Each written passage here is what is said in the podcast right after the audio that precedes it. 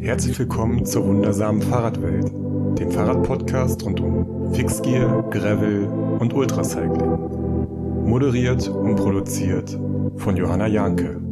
Moin aus Hamburg und schön, dass ihr wieder dabei seid. Es gibt eine neue Episode der wundersamen Fahrradwelt.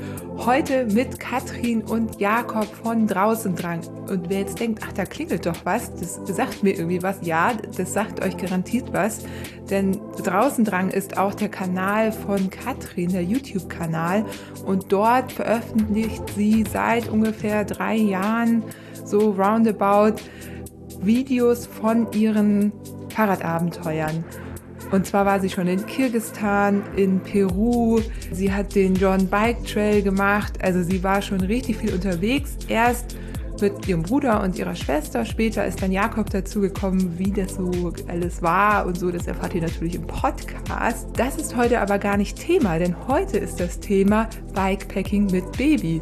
Jakob und Katrin sind nämlich seit circa fünf Monaten Eltern von der kleinen Ronja und mit der haben sie jetzt auch schon den einen oder anderen Bikepacking-Trip gemacht. Das ist natürlich eine Ansage, mit einem Baby, das vier bzw. fünf Monate alt ist, schon unterwegs zu sein.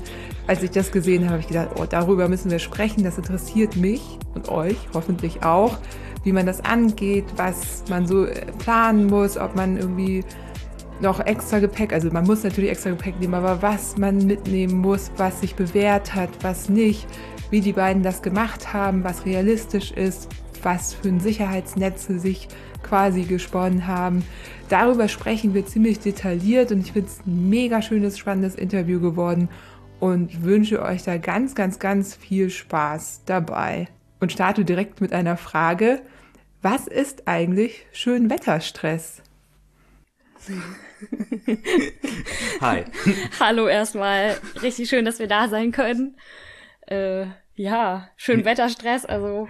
Das ist, wenn Katrin hibbelig wird, wenn draußen die Sonne scheint und man auf der Bude hockt.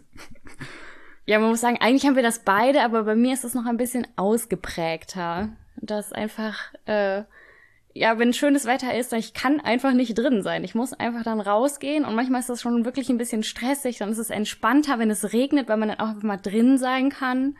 Aber schönes Wetter heißt für mich einfach immer rausgehen. Ja, ich habe damit gestartet, weil, das wissen jetzt die HörerInnen nicht, äh, das steht quasi ganz oben auf eurer Webseite äh, draußendrang.de. Und Katrin, du bist eine der meist vorgeschlagenen GästInnen hier in der wundersamen Fahrradwelt. Oh, wow. das freut mich natürlich. Du hast jetzt mittlerweile 20.000 FollowerInnen, habe ich gesehen eben. Dein meist geklicktes Video hat über eine halbe Million Klicks. Oh, wow. Okay, ja, krass. Und ich bin echt große Fan. Wir hier, ähm, wir gucken uns halt gerne irgendwie zusammen ja, Fahrradvideos, Filme und so an. Und irgendwann hat man ja auch alles durch. Deswegen freut man sich halt über jedes tolle neue Video.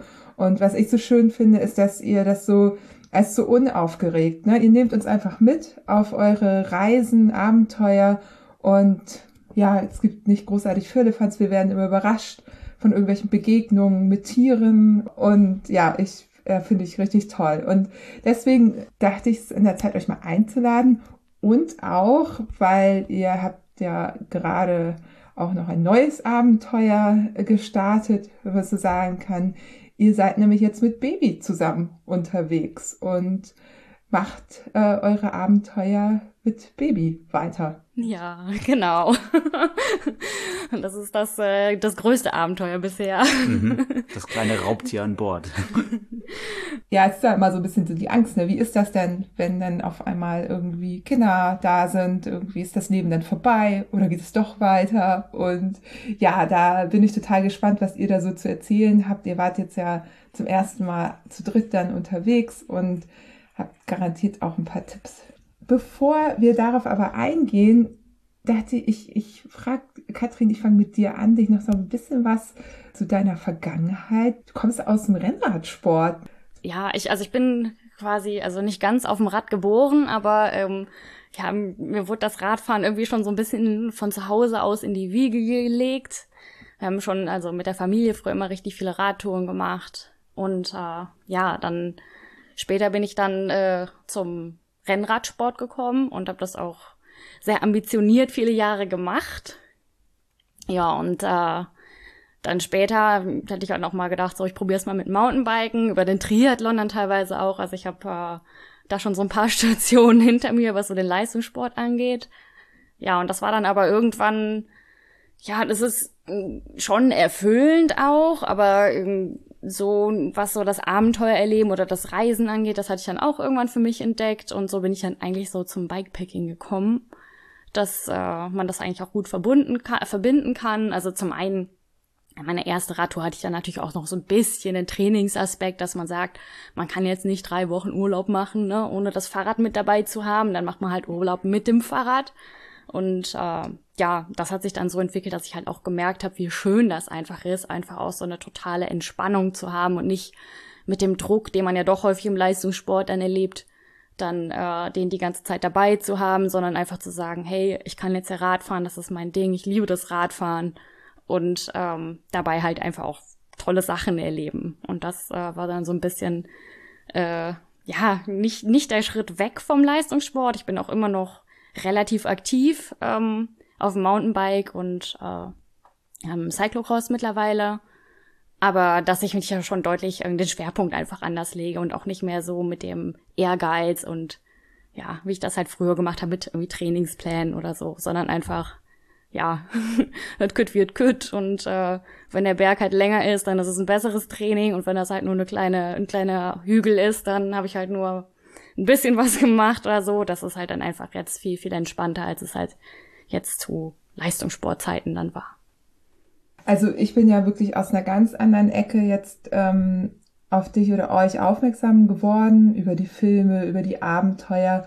Als ich das dann gelesen habe, dass du eigentlich ja auch aus dem Leistungssport kommst, habe ich so gedacht, das ist interessant, weil das kommt da ja überhaupt nicht vor.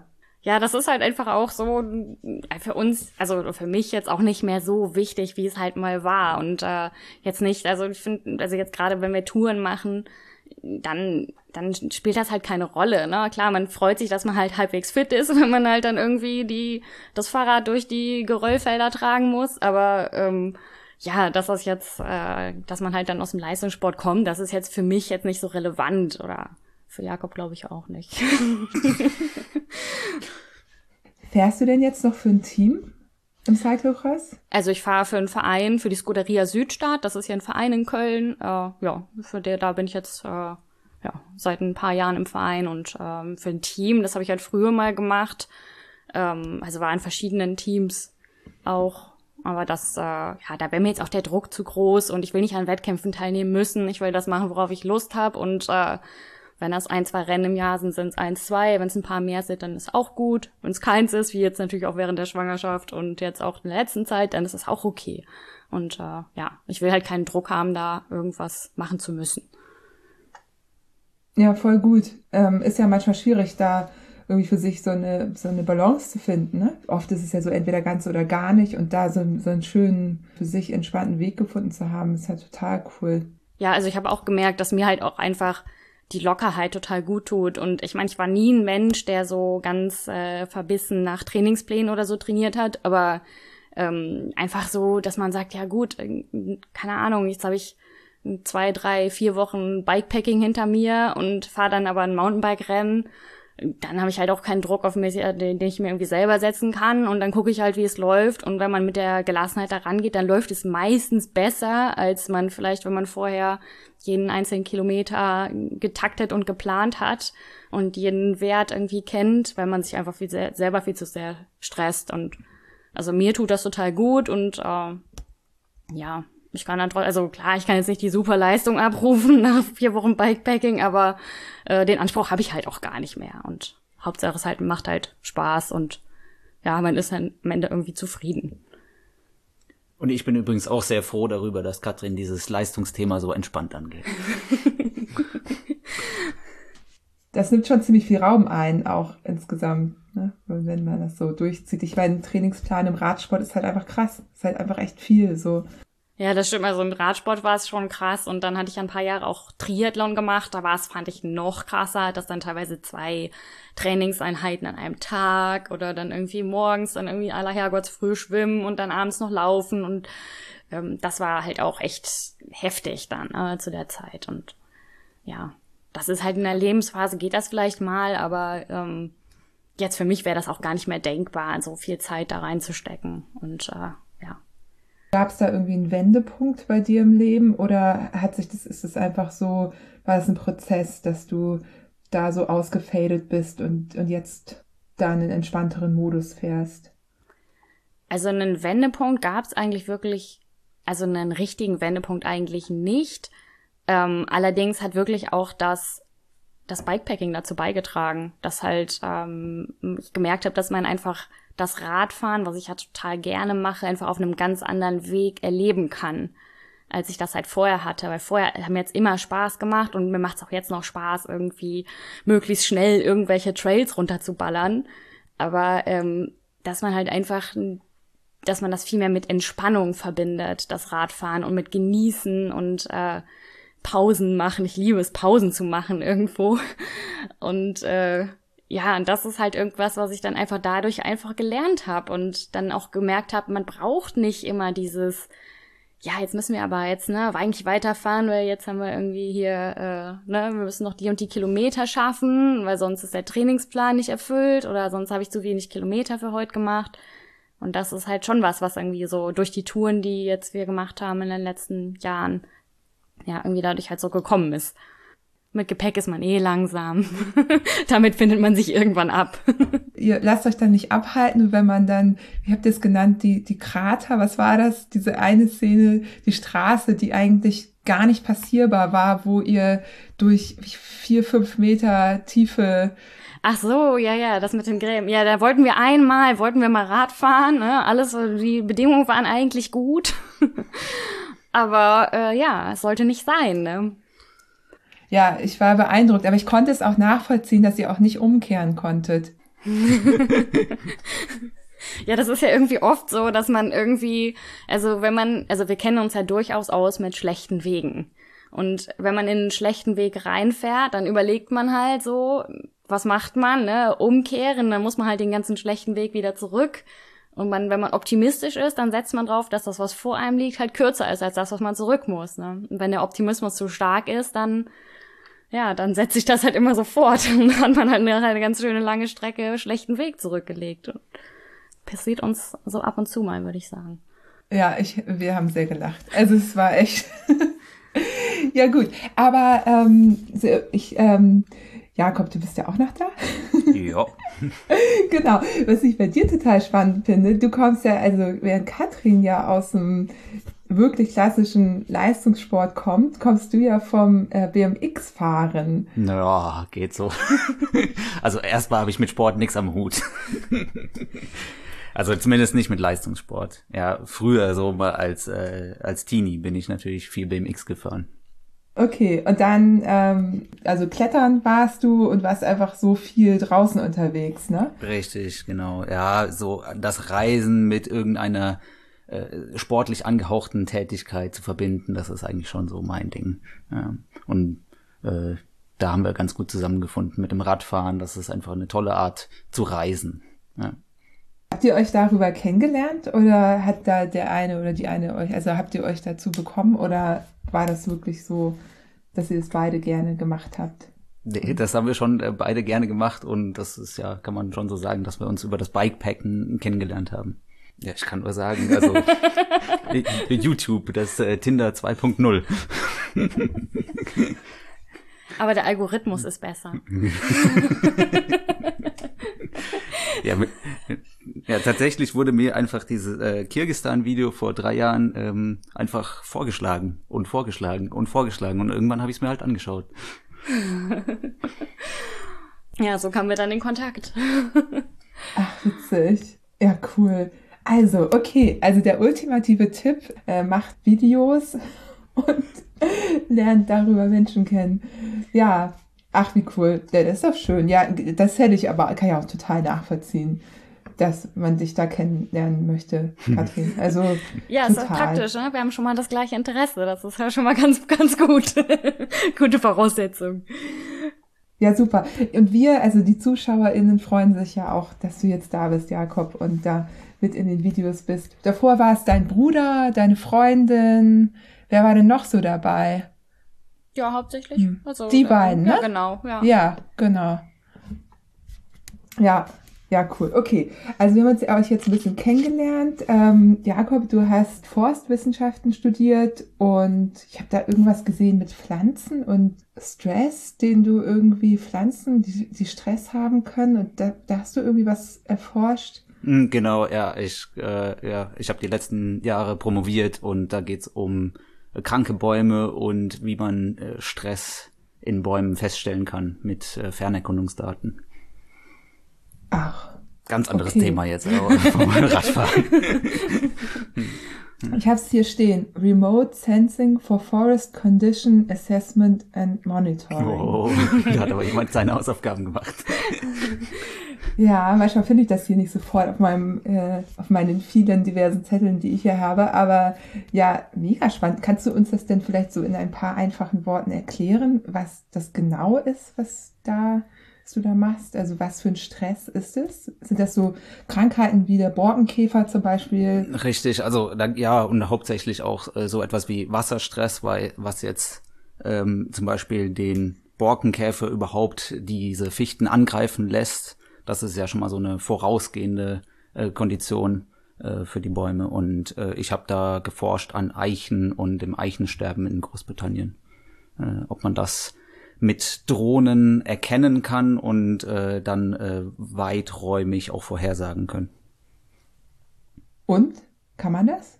Teils, teils. Es kommt darauf an. ja, es gibt viele Faktoren und ähm, ja, momentan ist die Drohne noch nicht besser als der Förster im Wald, der einen geschulten Blick hat, sagen wir mal so. Und Wasserstress sagtest du eben, das ist dann zu wenig Wasser oder? Genau, ja, wenn die Pflanzen tatsächlich einfach, man, man sagt, gestresst werden oder ja, Stress haben. Das Negative quasi, Wasser, also kein Wasser, mhm. Wasserstress. Ja, geht auch in die andere Richtung. Man kann auch überwässern.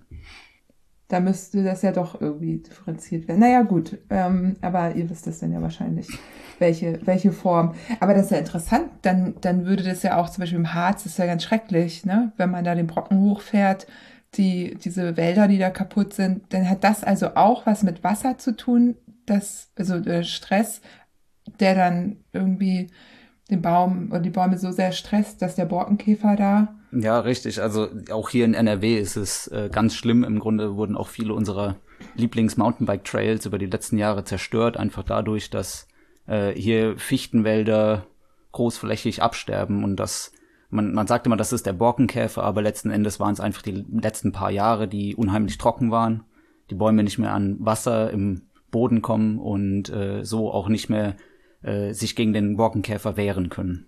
Ja, das ist im Grunde so wie der Mensch äh, eine Krankheit hat, der muss sich schneuzen, der Baum versucht das auch mit Wasser, den Borkenkäfer wieder rauszudrücken. Ähm, und wenn er kein Wasser hat, dann schafft er das eben nicht. Und dann kann der Borkenkäfer den Baum zerfressen. Ja, das ist ja jetzt mal spannend. Also das wusste ich auch nicht. Das heißt immer Borkenkäfer oder irgendwas und der Böse und den kriegt man nicht weg. Und ja. Ja, Dürrestress ist das. Ah, Dürrestress. Mhm. Ja. Also doch ein kleiner Unterschied. Wasserdürre. Ja, ja, genau. Dürre nennt man so. Ja, krass. Wichtig, dass, ähm, ja, dass da was getan wird. Tatsächlich. Gut, aber wir, ähm, es gibt ja zum Glück noch nicht, äh, es ist ja zum Glück noch nicht alles zerstört. Ähm, ein paar Jahre haben wir noch dieser Welt ohne, ohne Klimakatastrophe. Ähm, und jetzt ist ganz schwer, gerade diesen Übergang zu die Überleitung zu, zurück zu unserem, äh, ja genau, wo war zurück zu unserem schönen Interview über schöne Fahrradvideos und eurem ersten Bikepacking-Abenteuer mit Baby. Wie war denn die erste Tour jetzt? Ihr wart im Schwarzwald? Ja, im Schwarzwald, ganz fern. Corona-bedingt natürlich äh, sind die fernen Reisen momentan etwas hinten angestellt. Äh, und das passt uns eigentlich ganz gut. Also man kann auch in Deutschland einfach geniale Fahrradtouren machen, muss man sagen. äh, Deutschland als auch Europa. Ja. Ja, man muss sagen, man hat auch eine andere Relation zur Entfernung. Wenn man mit einem Baby mal eine Strecke im Auto fahren muss, dann, dann können auch, wie weit war es? 400, 500 Kilometer können da auch recht lang sein. Also ja. das ist schon, äh, das war schon eine ganz schöne Entfernung von hier aus. Mhm. Ja, und man kann eben auch dann eben einen Tag füllen mit äh, 30, 40 Kilometer und äh, man hat das gleiche erlebt, was man normalerweise in vielleicht 60 bis 80 Kilometern gemacht hat. Ja, wir haben uns natürlich auch dann, also sag, gefragt oder natürlich auch schon vorher ähm, gefragt, wie wird sich das alles ändern. Ich meine, wir haben beide echt viel gemacht und so ein Lebensstil sehr viel, sehr also geführt, eigentlich der sehr viel mit Reisen und Freiheiten ähm, verbunden war. Und natürlich haben wir uns auch vorher gefragt, irgendwie wird's denn werden, wenn man jetzt ein Kind hat? ähm, so ein Kinderanhänger, wie würde er sich durchs Geröll tragen? Nein, soweit sind wir natürlich noch nicht, aber ähm, ja, wir haben es halt einfach erstmal auf uns zukommen lassen und äh, ja, jetzt halt in der ersten Tour dann aber auch gemerkt, es ist halt auf der einen Seite was anderes, weil man halt einfach viele Sachen ganz, ganz anders machen muss, aber auf der anderen Seite einfach was total Cooles, also auf eine andere Weise. Es ist natürlich jetzt nicht mehr die Highlights irgendwie, die man dann im, in der Landschaft hat oder irgendwie an Erlebnissen, an Unerwarteten. Man muss alles akribisch planen, was uns derzeit noch ein bisschen schwer fällt. Aber ähm, ja, dass es halt auf eine ganz andere Weise einfach ein to total tolles Abenteuer ist und äh, man auch Sachen erleben kann, indem man einfach viel, viel langsamer ist, noch viel langsamer, als wir sonst sowieso schon immer sind. Aber dass man halt auch auf 30 Kilometern echt das super viel sehen kann und äh, ja, es ist einfach, also mir hat's echt gut gefallen, auch im Schwarzwald. Ja, mir auch. Und äh, auch eine Sache, die wir uns natürlich vorab, äh, wo wir uns auch viele Gedanken drüber gemacht haben, ist, äh, ob das Kind überhaupt reisetauglich wird. Ja, das ist ja auch nicht gegeben, dass äh, ein Kind überhaupt in einem Fahrradanhänger sitzen möchte äh, und das problemlos geht. Und ja, wir können uns eigentlich glücklich schätzen, dass das überhaupt funktioniert hat jetzt und auch so gut funktioniert hat. Ja, wir haben das natürlich auch, äh, also wir haben das halt entsprechend, ich sag mal, vorbereitet. Also wir haben jetzt, jetzt nicht einfach drauf losgefahren, sondern wir haben halt schon vorher mal, also wir haben uns so ein bisschen gesteigert, ne? Also wir haben zum Beispiel auch das Zelten vorher, haben wir sozusagen geübt oder zumindest mal ausprobiert. Wir haben das dann so stufenweise gemacht. Erstmal überhaupt mal woanders übernachtet und dann haben wir ähm, in so einem, so ein Safari-Zelt mal auf dem Campingplatz gemietet, wo es aber noch richtige Betten drin gab. Äh, und dann hat man ein, äh, so ein Familienzelt mal bei uns hier um, auf dem Campingplatz um die Ecke, haben wir dann gesagt, oh, wir nehmen jetzt mal auch mal ein richtiges Zelt, aber wo, wo man auch noch drin stehen kann, wo man auch Platz hat. Und das hat alles total gut geklappt. Und dann haben wir gesagt, okay, dann sind wir jetzt hoffentlich so weit. Und äh, ja, dann können wir jetzt mal das, äh, nicht das ganz kleine Zelt, aber das mittelkleine, können wir mal mitnehmen und dann, ja, das mal ausprobieren, wie das dann klappt mit so einem kleinen Baby. Wie lang war denn die Tour, die ihr jetzt gefahren seid? Ähm, wir haben äh, fünf Tage gemacht. Das erste, der erste Versuch, den wir da gemacht haben. Wir hatten dann, ja, wir waren ja im Schwarzwald und äh, ja, hatten für fünf Tage eine Route geplant, die könnte man auch mit rund ums Auto bezeichnen, dass wir sozusagen jeder, jeden Tag hätten auch zum Auto zurückkehren können, weil wir auch gedacht haben, okay, wir brauchen irgendwie so ein Backup, falls es halt nicht funktioniert, falls irgendwas ist. Man weiß ja nicht, was so alles kommen kann mit Kind. Und ähm, ja, und dann hat das aber ziemlich gut geklappt, obwohl wir das miserable Wetter hatten, was man so haben kann im Sommer. und äh, ja, das fand man natürlich ein bisschen schade, weil es auch ganz schön ist da unten. Und dann hatten wir aber spontan noch Zeit und dann haben wir nach ein paar Tagen Pause dann nochmal fünf Tage dran gehängt. Also waren wir jetzt unterwegs, waren wir dann, ja, knapp zwei Wochen dann. Ne? Voll smart. Also das Auto irgendwo in der Mitte und dann quasi so, ein, so eine Art äh, Zirkel drumherum.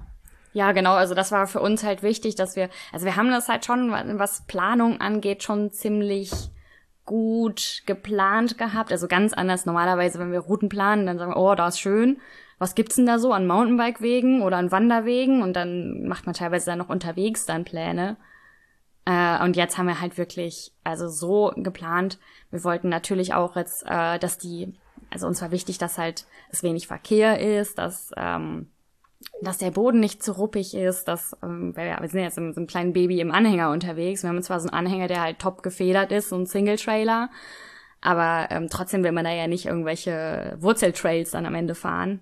Und äh, da wir unser Glück kennen und das irgendwie immer wieder passiert, dass wir dann solche Wege äh, irgendwie erreichen, haben wir gedacht, wir müssen das jetzt echt gut planen und äh, haben uns dann vorher teilweise angeguckt. Also man kann ja, wenn man über Komoot zum Beispiel plant, kann man ähm, ja sich Bilder angucken von den Wegen, von den Streckenabschnitten, ob die auch wirklich, das wirklich nur so ganz feiner Schotter ist und äh, ja, und das haben wir dann alles so geplant, dass es halt, dass wir immer so nicht nur einen Plan B haben, sondern auch noch einen Plan C und einen Plan D. Und das hat echt auch, also wir hatten auch Glück, muss man dazu mhm. sagen, mhm. ne, dass Ronja das echt gut mitgemacht hat. Ja. Waldwege sind im Schwarzwald generell auch ganz gut. Ja, aber also so die Beschaffenheit der Wege war schon unser wichtig, ein, eine, eins der wichtigsten Kriterien auf dieser Tour. Ja. ja, und das hat echt gut funktioniert, ne? Also das, äh, also gerade da im Schwarzwald, also wir hatten halt schon vorher überlegt, ja, wo können wir denn hin und wo sind die Bedingungen so, dass wir es halt mit so einem kleinen Baby halt gut machen können. Es gibt sicherlich auch noch viele andere tolle Ecken, die auch nicht weit weg sind. Wir hatten auch vorher schon mal so Tagestouren hier im Bergischen Land gemacht, das ging auch ganz gut. Ähm, aber der Schwarzwald, der hat dann so, der, der ist halt wirklich auch landschaftlich total schön und äh, haben wir dann gesagt, okay, das können wir mit dem Hänger wirklich gut machen. Das ist gut ausgebaut da und äh, ja, es gibt halt auch ein paar Campingplätze, dass man gut übernachten kann. Und das, äh, ja, das passt echt ganz gut dann da, die Tour zu machen. Und wie habt ihr das mit dem ganzen Zeug gemacht? Weil ihr musstet ja wahrscheinlich doch ein bisschen mehr mitschleppen als für, nur für euch beide. Ja, richtig. Das ist uns dann auch so last minute aufgefallen und äh, wir haben einfach einen zweiten Anhänger gekauft, den ich dann gezogen habe. also Katrin hatte die Verantwortung über die wertvolle Last und äh, ich konnte trotzdem noch meinen Essen. Unfug machen und hatte ja nur Essen und das andere Gerümpel dabei.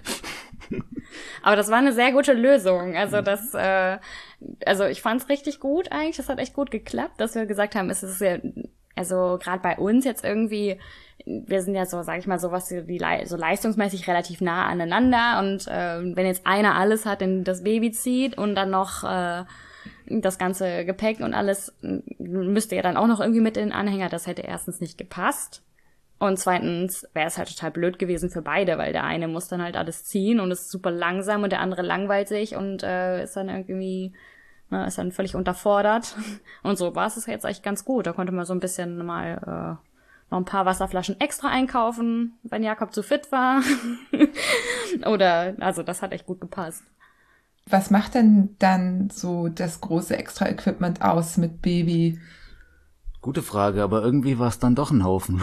Ja, Krabbeldecke, extra, extra Isomatte, das sind die leichten Dinge, aber irgendwie, ja. Also wir hatten dann zum Beispiel noch einen Regenschirm dabei, damit wir, äh, wenn es irgendwie mal, also man muss ja immer damit rechnen, dass man Pause machen muss, äh, unfreiwillig. Ähm, das kann ja alle jedes mögliche Wetter sein. Ne? Wenn es regnet, dass man dann kann man die jetzt eigentlich einfach aus dem Hänger rausholen, dann braucht man einen Regenschirm oder irgendwas anderes. Oder den haben wir dann auch als Sonnenschirm gleichzeitig benutzt. Wenn man zum Beispiel einen Zeltplatz erreicht und hat keinen Schatten, dann äh, kann man den erstmal kurz den Regenschirm aufspannen und unter den Regenschirm legen. Und ähm, Ersatzbodies. Ja, jede Menge Klamotten. Wir wussten hm. ja jetzt auch nicht, wie viel nehmen wir so an Klamotten mit. Hm. Und äh, am also, letzten Tag hat sie gleich mal vier Bodies hintereinander eingesaut. ja, also es läppert sich schon, ne? Also es ist eigentlich so, es, man denkt, das ist so ein kleines Kind und die Klamotten sind ja auch alle klein, also und aber irgendwie kommt da schon ordentlich was zusammen. Mhm. Das Zelt ist einfach mal doppelt so groß als unser normales und auch doppelt so schwer. Ähm, ich habe mir sogar ein Buch mitgenommen, muss ich äh, gestehen. Ähm, ich habe gedacht, ja, wenn wir dann nur 30 Kilometer am Tag fahren, das sind ja gute Wege, da ist man ja jetzt auch nicht so lang unterwegs.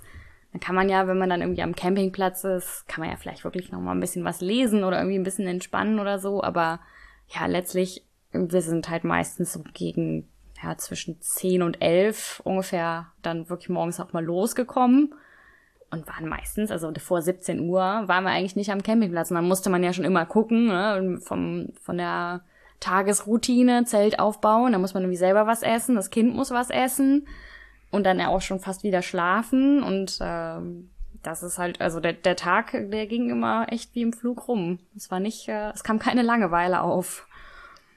Und wie lange hat sie das so ähm, ausgehalten? Also wie oft musstet ihr Pause machen? Kann man da irgendwie sagen, ja, eine Stunde war immer easy und dann aber haben wir noch mal Pause gemacht und dann hat sie auch gereicht?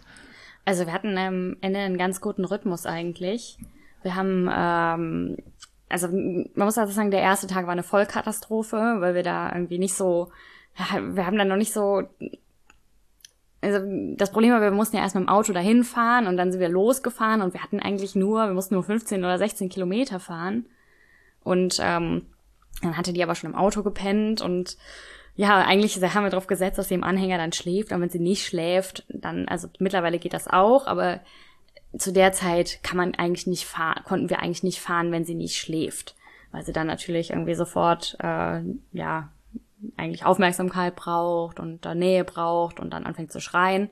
Haben wir halt immer dann sofort natürlich angehalten und Pause gemacht und sie rausgeholt. Nur dann, ja, dann hat der erste Tag, der war echt anstrengend, weil das dann sehr häufig war und wir irgendwie auch ein bisschen Zeitdruck hatten, weil wir dann gedacht haben, wir müssen irgendwie noch den Campingplatz erreichen.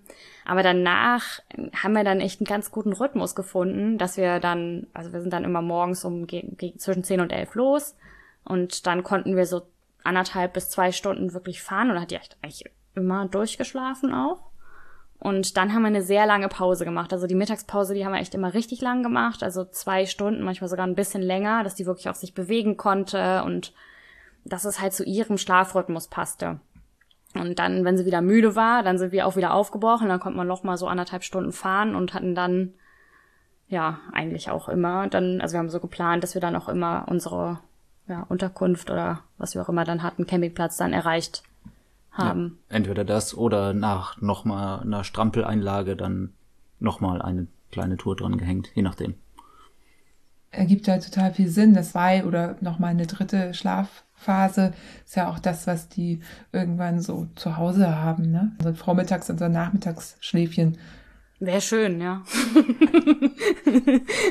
also es, es hat äh, unterwegs deutlich besser geklappt mit dem Schlafrhythmus, als es hier zu Hause klappt. Wir sollten mehr unterwegs sein. Obwohl, ihr könnt euch ja nicht beschweren. Also für alle, ich ähm, erzähle mal, wie unser Interview hier gerade verläuft.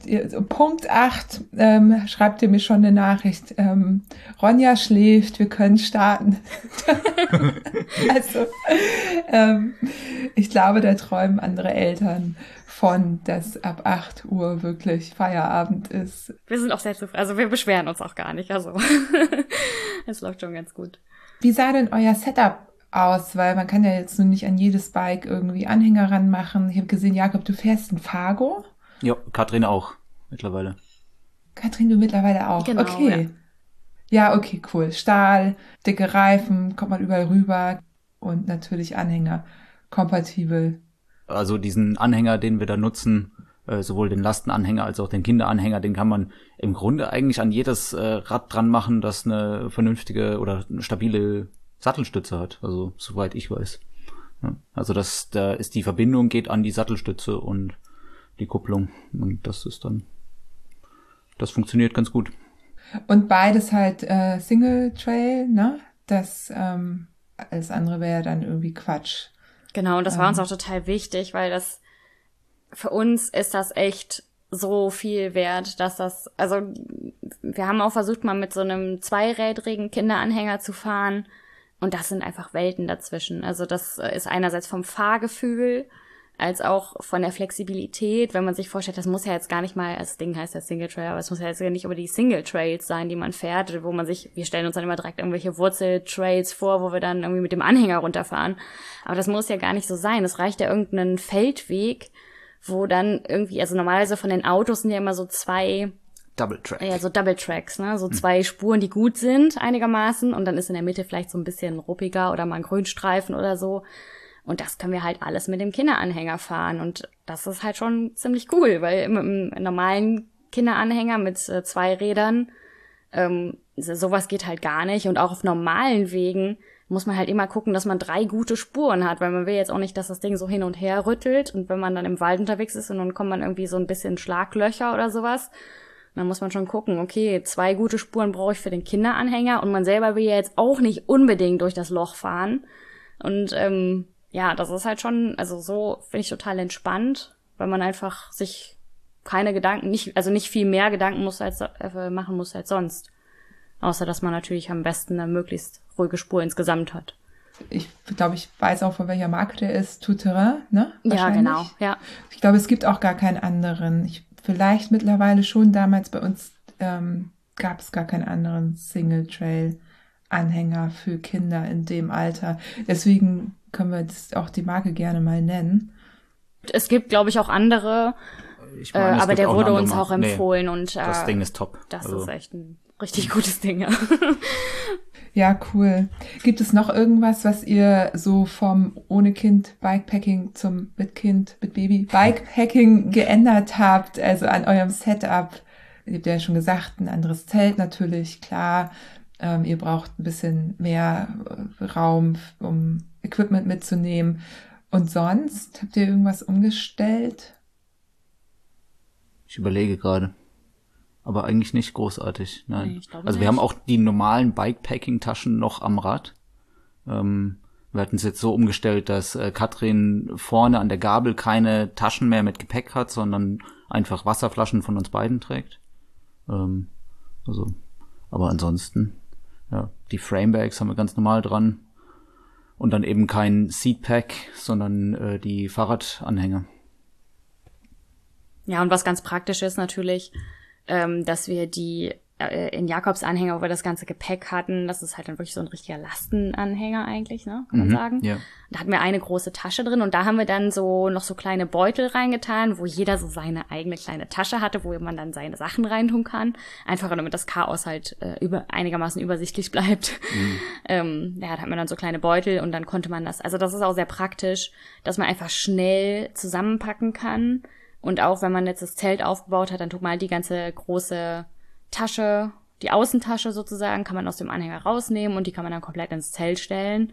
Und wenn es dann zum Beispiel mal regnet und irgendwie schnell gehen muss oder so, dann ist man nicht mit Rumrödeln beschäftigt ewig, sondern äh, hat halt alles irgendwie kompakt zusammen. Und das, äh, also das fanden wir eigentlich ziemlich gut. Ja, es war super. Auch zum Einkaufen übrigens genial. Einfach Tasche auf, Einkäufe rein und weiter geht's. Das ist Ja. nicht äh, auf den normalen Touren so, wenn man alles irgendwie in eine andere Tasche reinfieseln muss. Das äh, ja, kann schon nervig sein. überall quetschen, wo noch irgendwie Platz ist. Weil man eigentlich nie, nie wirklich mit, ein, also ja, immer vergisst, genug Platz einzuplanen für zusätzliche Lebensmittel. Was mich jetzt noch interessieren würde, habt ihr für Ronja denn extra ähm, Schlafequipment wie Isomatte oder einen kleinen Babyschlafsack dabei gehabt? Oder wie sieht dann so eine, sag mal, Schlafwiese aus für, für eine Familie im Zelt mit Baby? Also das war tatsächlich auch eine Herausforderung in der ersten Nacht, wo wir dann gezeltet haben in diesem kleinen Zelt. Wie macht man das überhaupt? Ähm, weil man ja auch, also ich muss ja auch noch nachts stillen und dann auch äh, von beiden Seiten irgendwie gut drankommen und äh, man kann sich aber auch nicht wirklich hinsetzen im Zelt. Also es ist schon äh, relativ schwierig und wenn, es war dann doch, das Zelt war dann doch, wir hatten das blöderweise nicht vorher ausprobiert, es war dann doch irgendwie kleiner, als wir es in Erinnerung hatten und äh, ja, mussten dann so ein bisschen Isomatten-Tetris spielen im Zelt. ähm, ja, wir hatten dann, äh, ja, Ronja hat halt auch auf einer, so einer, ja, so einer normalen Isomatte, sag ich mal, geschlafen. Jetzt nicht so irgendwie so, so eine ja. Schaumstoffmatte mit einer Krabbeldecke drauf, ähm, dass man dann die Krabbeldecke quasi hin und her ziehen konnte, ohne dass man sie jetzt irgendwie groß hochheben musste. Und ähm, hatte dann, also zum Schlafen hat die so einen Daunenanzug. Ich glaube, den nimmt man eigentlich für kind Winter für einen Kinderwagen oder sowas, ne? So ein Hm, ja, ja, Winteranzug. So ein Winterdaunenanzug. Es war ja nachts, ja gut, es war schon recht kühl, aber jetzt nicht richtig kalt. Teilweise dann auch noch mit äh, unter den Schlafsack genommen oder so. Dann, ähm, aber das hat eigentlich auch ganz gut funktioniert. Und äh, schwierig, also schwieriger ist es halt eigentlich, wenn die im Anhänger liegt, weil das ist ja erstmal schwierig einzuschätzen, wie ist denn da so die Temperatur, weil es natürlich uns auch total wichtig war, dass die nicht unterkühlt oder ähm, dass es auch zu warm wird, wenn jetzt die Sonne da drauf scheint. Das ist halt irgendwie so ein Plastikding und irgendwie wärmt sich das ja dann schon auch auf. Und wir haben halt äh, dann auch ziemlich oft dann, ja, die Temperatur gecheckt. Wir hatten der so einen, ja, so einen Matschanzug, der noch viel zu groß war. weil so den, den kleinen Größen gibt's halt die noch gar nicht eigentlich. Haben wir dann so ein bisschen an den Beinen zugeknotet, dass die Füße auch nicht kalt werden. Und äh, das ist dann so, so ein Softshell-Anzug gewesen, den hat sie dann noch so drüber gezogen. Und äh, damit ging es eigentlich immer, also bei kühleren Temperaturen ganz gut. Ne? Ansonsten mussten wir wirklich auch, also wir haben wirklich auch ungefähr alle 20 Minuten dann geguckt ja. und gefühlt, wie warm ist es da drin, wie warm ist sie und äh, dass man halt echt auch guckt, weil es ist natürlich für einen selber, man ist ja dann unterwegs und bewegt sich und einem ist warm ins Berg aufgeht, aber dass es dann vielleicht ein relativ kühler Wind weht und das Kind bewegt sich ja dann im Anhänger nicht und schläft auch, kann sich also auch nicht so mitteilen dass man halt schon auch gucken muss und da auch ja, verantwortlich mit umgehen muss. Ja, klar. Ja, kann ich mir vorstellen. Man ist ja nichts anderes im Grunde als ein Kinderwagen, aber einen Kinderwagen hat man irgendwie immer im Blick und kann da jederzeit einmal kurz gucken und sieht, wie das Kind aussieht. Ne? Da muss man natürlich bei einem Anhänger schon bewusster reingucken und anhalten für. Ja, und der Fahrtwind kommt natürlich dann auch teilweise dazu, wenn man dann gerade und also bergab ist es halt schon auch, also man kann relativ schnell mit dem Anhänger auch fahren, ähm, wenn es jetzt den, die Straße, sag ich mal, zulässt und dann kommt da schon auch ein bisschen Fahrtwind rein und da muss man auch schon gucken, dass halt auch da entsprechender so ein bisschen Windschutz auch da ist und auch die Augen, die auch irgendwie geschützt werden mhm. müssen mhm. und ja. Ja, wir hatten auch teilweise einstellige Temperaturen und gleichzeitig Regen. Da muss man dann einfach eben schauen. Ich weiß, ich hatte damals auch so eine kleine Wärmflasche. Hm, clever. es gibt so kleine. Ja. Ah, ja. Mal, ich, wenn ihr das ausprobiert, müsst ihr sagen, ob das gut funktioniert hat. Ja. ja. Ähm, gibt es irgendwas, was ihr beim nächsten Mal anders machen würdet? Wir, wir waren jetzt letzte Woche, waren wir noch mal eine Woche unterwegs in, in den Niederlanden und haben noch mal so paar Tage, fünf Tage, sechs Tage oder so sind wir rumgeradelt und das lief auch wieder als super einfach. Ja. Ähm, wir haben dann auch direkt gesagt, also eigentlich dieses Setup, was wir so äh, zusammengesteckt haben, um mit Kind unterwegs zu sein, ich meine, das ist auch jetzt nicht so viel anders als unser reguläres Setup, außer dass wir eben Anhäng Anhänger haben. Aber es hat echt gut funktioniert. Wir würden jetzt, glaube ich, auch nicht großartig daran was verändern für die nächste Tour. Ne, ich fand's auch eigentlich, also es hat eigentlich ganz gut geklappt. Ich glaube, ähm, bei mir ist es eher so ein bisschen vielleicht so eine Einstellungssache, weil ich fand's schon, also das hört sich jetzt alles so an, als wird alles easy peasy sein und wir machen das alles und rocken das alles. Aber wenn man halt ehrlich ist, es ist halt auch einfach schon echt anstrengend. Und das ist nicht die Anstrengung, die es halt normalerweise ist, so beim, ja, beim, beim Radfahren bergauf oder so, sondern einfach, es ist halt irgendwie so eine mentale Anstrengung, dass man halt nie so genau weiß. Man hat ja, also man weiß ja, man ist ja in einer sehr, sehr großen Verantwortung auch. Mhm. Und man will halt, also ein Beispiel, man fährt irgendwie jetzt, wenn man auf vielem Regen unterwegs und bei mir rattert es dann durch den Kopf und ich denke dann, oh, wenn jetzt Ronja aufwacht, was machst du dann? Und dann weißt du, du kannst sie jetzt eigentlich nicht raushauen, es ist tierisch am, am Regnen, die Regenjacke, meine eigene Regenjacke ist nass, Hände sind kalt. Ich kann die jetzt eigentlich nicht aus dem Anhänger rausnehmen. Und äh, wenn die jetzt aufwacht und schreit, was macht man dann? Also es ist nicht passiert, ne? Und das ist äh, vielleicht Glück, wer weiß es, aber ähm, man ist halt schon sehr, hat eine ganz andere Anspannung, als wenn man normal unterwegs ist. Und das macht es schon auch anstrengend. Mhm. Gleichzeitig hat man auch eine äh, Aufmerksamkeit nonstop, eben, dass äh, man mit dem Hänger auch die perfekte Linie wählt und so weiter. Dass äh, Ronja da nicht zu arg durchgeschüttelt wird, vor allem du daneben. Und äh, ja, da ist man dann doch irgendwie anders geschlaucht, wenn man gleichzeitig so nonstop Aufmerksamkeit auf das Kind richtet und äh, diese Bikepacking-Herausforderung, sage ich jetzt mal, äh, auch noch hat. Ja, man will's halt, ähm, also man will's natürlich gerne machen und auch so als kleine Familie machen, aber man will halt auf keinen Fall, dass es in irgendeiner Weise auf Kosten des Kindes geht. Und mhm. das ist halt was, was einen immer so ein bisschen, ja, nicht belastet, aber so ein bisschen anspannt. Und ähm, ich glaube, dass das auch, also die Einstellung bleibt natürlich dieselbe, aber ich glaube, dass man mit zunehmender Routine da einfach noch ein bisschen gelassener wird, weil ich habe schon gemerkt, dass ich schon teilweise sehr, sehr angespannt war und äh, dann dachte, oh nee, wir müssen jetzt noch zum Campingplatz und wie machen wir das jetzt? Und dann wird man irgendwie so, da kriegt man so eine innere Unruhe.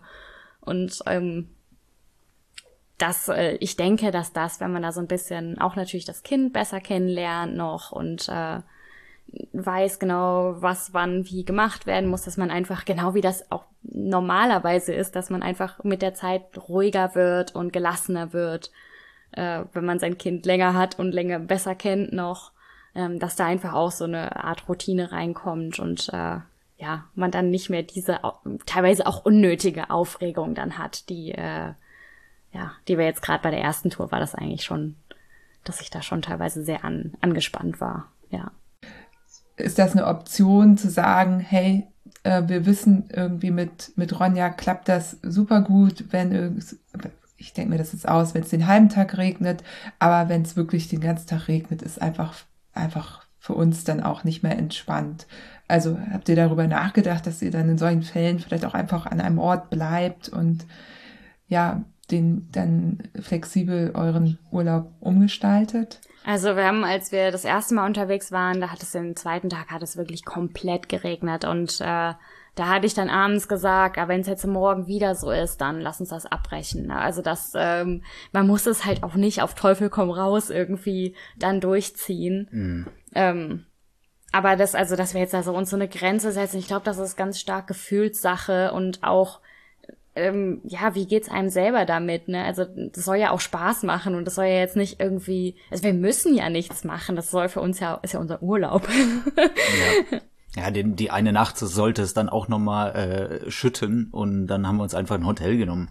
Also wir müssen dann auch nicht jede Nacht irgendwie draußen schlafen mit, und das alles so mit der Brechstange durchziehen. Was auch äh, wir auch gemerkt haben, oder das na, war es eigentlich auch schon ein bisschen vorher klar war, dass man halt seine kompletten persönlichen, äh, also wie man es selber machen würde, das muss man halt hinten anstellen. Also es, es richtet sich halt komplett danach, wie es mit dem Kind funktioniert. Und wenn man sich damit einerseits abfindet, aber andererseits da auch so sehr drauf eingeht, dann klappt das, finde ich, auch sehr gut. Und ähm, das ist jetzt gar nicht mal so, dass wir jetzt das Gefühl haben, dass wir uns jetzt total einschränken müssen oder du hattest ja am Anfang auch mal gesagt, äh, man hört ja viel, wenn man ein Kind hat, dann ist irgendwie das Leben vorbei, ne? Also das äh, gerade so unter Reisenden oder so, das empfinden wir halt gar nicht so. Das ist halt äh, ja, klar, man muss sein, also man macht viele Sachen dann einfach nicht mehr so, wie man sie machen würde, wenn man sie alleine machen würde. Aber es ist halt schon, dass, also, wie, wie wir es jetzt gemacht haben, das hat eigentlich gut geklappt und das hat, also, es hat uns auch total Spaß gemacht. Ne? Also, Absolut, ja. Habt ihr denn äh, schon Pläne für die nächste Tour? Jetzt ist hm. erstmal Winter. Sag das nicht. nee, also bisher haben wir noch keine Pläne, Pläne gemacht. Nee. Nicht, nee. nee. wir hatten jetzt in den Niederlande noch, waren wir in den Niederlanden noch unterwegs im äh, Veluwe. Das war auch sehr schön. Und äh, ja, mal ja, gucken. haben auch dort direkt gesagt, also da müssen wir noch mal hin, weil das war echt super. Also die Bedingungen könnten nicht besser sein für äh, mit dem Kinderanhänger Fahrrad fahren. Dort. Ja, das ist übrigens ein absoluter Tipp. Also wenn man mit Kinderanhänger das erste Mal eine Fahrradtour machen will, dann auf jeden Fall in den Niederlanden, weil das ist einfach da, das also einerseits das Radwegenetz als auch die Qualität der Radwege. Also Radfahren in den Niederlanden ist ein Erlebnis. Äh, das ist einfach genial. Also vielleicht nicht unbedingt das landschaftliche Erlebnis, aber ähm, ja, du sagst ja. Ja, im Veluwe Nationalpark, das war schon ganz schön ja, also, ja. ja, das ist schon schön natürlich auch da. Aber äh, es ist vor allen Dingen der Stellenwert der Radfahrer im Straßenverkehr. Das ist einfach äh, un also unbeschreiblich eigentlich. Also mhm. es ist einfach genial. Also muss sich keine Sorgen machen, dass irgendwie, also gerade im, im, Straßenverkehr mit dem Kinderanhänger zu fahren, ist ja auch immer was, wo man dann teilweise ein bisschen Bauchschmerzen hat. Also hier äh, im Bergischen Land, da fahre ich eigentlich fast nur im Wald mit dem Anhänger, weil mhm. ich einfach Schiss hab, ne? Dass man dann irgendwie, also so wie teilweise ein Autoverkehr ist und äh, ja. Aggressionen im Straßenverkehr man erlebt auch. Das will man halt auch, mit, auch nicht mit einem Kind im Anhänger. Mhm. Und das ist da halt wirklich eine andere Welt. Das ja. ist halt einfach echt, äh, also es ist genial, muss man sagen, mit Anhänger. Äh, ja, sehr, sehr schön. Können wir nur empfehlen. Ja, voll der gute Tipp geht auch nicht so viel hoch und runter da. Ja, genau. Halt auch für den Wiedereinstieg. Wir, hatten, ganz wir hatten den letzten Tag allerdings auf, äh, was waren es, 50 Kilometer, 450 Höhenmeter oder so. Da war ich schon ganz erstaunt. Seid ihr über Brücken gefahren vielleicht? Immer wieder rüber. Ja, ja, sehr cool. Und ich sag mal so, eure exotischeren Touren, habt ihr irgendwie Lust, das auch mit, wenn, mit Ronja zu machen, wenn sie vielleicht ein bisschen älter ist? Also gibt's so Träume, auch wenn es vielleicht jetzt noch nicht konkret geplant ist, aber könntet ihr euch vorstellen, das mit ihr auch zusammen zu machen? Ich habe keine Ahnung. Also ich würde erstmal nichts ausstehen. Wir haben noch gar nicht drüber gesprochen. Wir haben echt gesagt, wir lassen erstmal total auf uns zukommen, gucken erstmal, was geht überhaupt, weil ich glaube, so belang, also sobald man sich anfängt, anfängt, so irgendwie so für sich so Pläne zu machen, dann ärgert man sich nachher nur, wenn es nicht klappt. Und äh, ja, wir gucken einfach. Also vielleicht, keine Ahnung, vielleicht machen wir nächstes Jahr mal was im Ausland, das dann aber auf, vermutlich auf jeden Fall europäisches Ausland. Mhm. Und äh, oder keine Ahnung. Also wir haben da noch gar nichts Konkretes überlegt und ich denke mal, das wird auch erstmal so bleiben. Ähm, weil wir, also man kann das halt nicht planen und äh, man richtet sich nach dem Kind und wenn das Kind das nicht mitmacht, dann macht das Kind das nicht mit und dann macht man es halt nicht und ja, so kann man sich vielleicht rantasten und dann kann man abschätzen, ob man vielleicht irgendwann, also wir werden sicherlich nicht mit Ronja durch den Y-Rush, würde ich mal sagen. Aber ja. Oder überhaupt Ahnung. da nochmal hin mit dem Fahrrad. das stimmt, das hatten wir eigentlich ausgeschlossen. Wie würdet ihr denn da nochmal hin? Also, was könnt ihr empfehlen? Jetzt gar nicht mal für euch, aber äh Trekking. Wanderstiefel ja, ne? und los geht's, aber Fahrrad, lasst es lieber zu Hause, wenn es da in den Y-Wash geht. Also zehn Kilometer pro Tag mit dem Fahrrad zu schaffen, das ist dann doch etwas zu wenig. Habt ihr denn vor, über eure Abenteuer mit Ronja auch Videos zu machen? Ähm, ja, also wir haben ein Video, was auch bald, also ich bin noch nicht ganz fertig mit Schneiden, aber ähm, demnächst, äh, ja, wir auch veröffentlichen werden, wo man dann auch mal ein bisschen, ja, sehen kann, wie es denn so läuft mit Kind auf Tour. Der YouTube-Kanal und eure Website wird ja sowieso verlinkt. Also da findet man ja alles und kann man alle Filme nochmal gucken. Also die nächsten Abende sind dann auch gerettet. Wenn es nicht irgendwas gibt, was ihr noch zu dem Thema sagen möchtet, dann würde ich fast sagen, ich habe auf jeden Fall alle meine Fragen gefragt. Aber vielleicht habt ihr noch den ultimativen Tipp für das Bikepacking mit Baby? Sprachlos. Ich gerade noch. Den ultimativen Tipp. Ich habe keine ultimativen Tipps mehr. Vielleicht wird sich das nach der nächsten Tour dann äh, noch herauskristallisieren, aber also man würde auf jeden Fall, man soll auf jeden Fall nicht zu viel planen. Das ist, glaube ich, so das, äh, also ist ja beim Bikepacking sowieso so eine Regel, die teilweise einige Jahre kostet, auch bei einem selber, dass man einsehen muss, dass man irgendwie immer zu viel plant. Aber mit Baby ist es halt nochmal eine ganz andere Geschichte, dass man äh, einfach wirklich, wirklich wenig Kilometer, also mm. ich denke mal, nicht zu viel wollen, also planen in dem Sinne. Also man muss schon sehr viel Planungsarbeit leisten, aber eben nicht äh, zu viele Kilometer pro Tag planen. Genau. Und das, äh, ich glaube, dann kann man halt auch, also wir haben auch gesagt, wir machen halt lieber dann nochmal, fahren nochmal eine Schleife irgendwo, wenn es halt gut läuft oder so, als dass wir halt Luftlinie dann nicht so viel Strecke machen. Oder jetzt auch in den Niederlanden haben wir dann auch gesagt, ja, okay, der nächste Campingplatz ist jetzt halt wahrscheinlich Luftlinie waren es wahrscheinlich acht Kilometer entfernt. Wir fahren dann aber einen riesen Bogen durch äh, äh, durch den Nationalpark, dass man halt auch abkürzen kann, wenn es halt nicht läuft oder irgendwas ist oder braucht ja nur mal so ein quengeliger Tag oder ein Wachstumsschub dazwischen zu kommen und äh, ja, dann läuft der Tag anders, als man sich das vielleicht vorgestellt hat und äh, ich glaube, das ist halt wirklich so das, was eigentlich am wichtigsten ist, dass man nicht zu viel plant und ja, Ball flach halten. Ne? Ja, also das mit dem Druck hattest du ja auch schon gesagt, ne? Also einfach eben jeglichen Druck von sich nimmt, sei es, dass man irgendwie zu einer bestimmten Zeit dann irgendwo sein muss, eine bestimmte Anzahl von Kilometern. Ich fand diesen, diese Idee, irgendwie die erste Tour um das Auto rumzuplanen oder kann ja auch was anderes sein, kann ja auch der Bahnhof sein oder ne, so, also einfach Ausstiegsmöglichkeiten mit einzuplanen. Und dann fand ich auch, was ihr ganz am Anfang gesagt habt, dass ihr die Touren auch irgendwie, also ihr habt euch daran getastet und ihr habt Probezelten, Probe Tagestouren, Probe, also ihr habt alles irgendwie geprobt vorher, um dann quasi gewappnet zu sein für die, für die lange Tour. Finde ich auch unheimlich smart. Macht man ja auch, wenn man sich irgendwie an größere Bikepacking-Events rantasten möchte, genauso. Ne? Mhm. Das irgendwie, ja. Ja, sehr cool. So, genau. Traditionell wird am Ende des Podcastes immer gefragt, äh, wer euch inspiriert und ob ihr eine Buchempfehlung habt. Ihr könnt euch jetzt jeder vielleicht eins davon aussuchen. Einer die inspirierende Person und der die andere die Buchempfehlung. Eine inspirierende Person. Hau mal raus. oh, schwierige Frage. Ich glaube, die Stelle müssen wir gleich nochmal, äh, oder müsstest du dann später rausschneiden. Ich muss mal ganz kurz auf, äh, gucken, wie das Buch heißt. und so geht's mir auch immer. Ich habe gerade ein Buch ausgelesen und wollte es unbedingt heute jemandem empfehlen. Ich musste wirklich mit Stichworten diesen Titel ergoogeln, weil ich ihn nicht erinnert habe. Das ist unglaublich. Also ganz zu schweigen von der Autorin, die ich auch sofort vergessen hatte. Ähm, da bin ich äh, ganz, ganz bei euch. Oh, ich habe tatsächlich, also eine inspirierende Person, finde ich schwierig. Jakob hat schon mal das Buch. ich habe mir mal kurz das Buch gekrallt. Also das ist schon Jahre her, dass ich das gelesen habe.